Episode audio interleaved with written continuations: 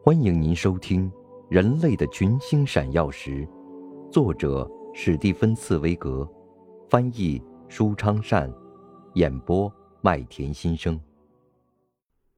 第十六集：城墙和大炮。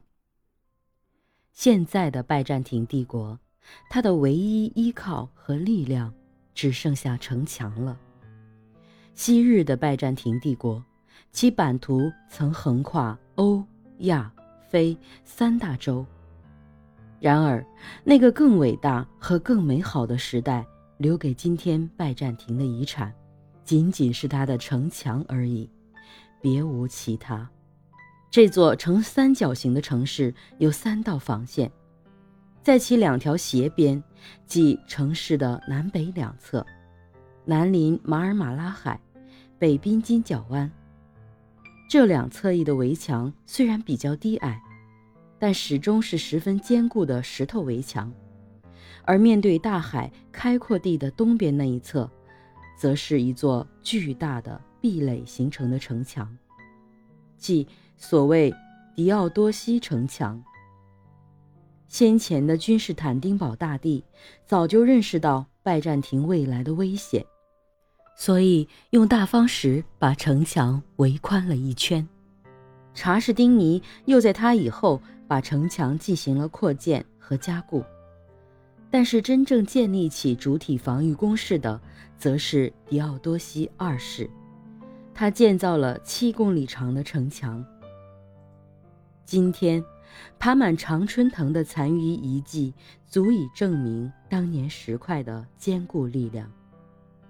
这座用平行的两层和三层建筑起来的气势雄伟的城墙，上面有凹形的檐口和峙堆，前面有护城壕，还有大块方石垒起来的坚固望楼守卫着。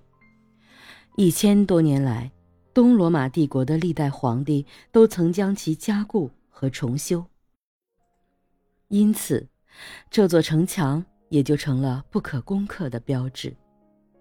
这些用石块铸成的壁垒，在以前曾嘲笑过蛮族部落蜂拥而至的拼命冲击，和奥斯曼帝国土耳其人的人海战术。现在又同样嘲弄那些迄今发明的一切作战工具。攻城用的锤状锤到城墙上，城墙依然岿然不动。罗马式的攻城锤，乃至新式的野战炮和旧炮，对这座屹立的城墙也是无可奈何。有了这座迪奥多西城墙，没有一座欧洲城市能比君士坦丁堡更坚固和防御得更好的了。现在，穆罕默德二世比谁都更了解这座城墙，知道它的厉害。几个月来。或者说几年以来，他夜不成寐，甚至在梦中还想着怎样才能攻克这座不可攻克的城墙，摧毁这座不可摧毁的城墙。在他的案桌上放着许多图样、量尺、敌方攻势的草图。他知道城墙内外的每一处小丘、每一块洼地、每一条水流。他的工程师们同他一起把每个细节都考虑得十分周详，但令人失望的是，他们所有的人计算结果都一样：如果使用现有的旧炮，是无法摧毁这座迪奥多西城墙的。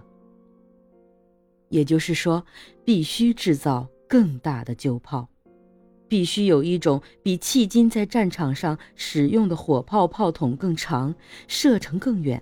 威力更大的火炮，还必须用更坚硬的石头制造一种比迄今的石弹更重、更有攻坚力和摧毁力的弹头。您正在收听的是《人类的群星闪耀时》，演播麦田心声，感谢您的收听。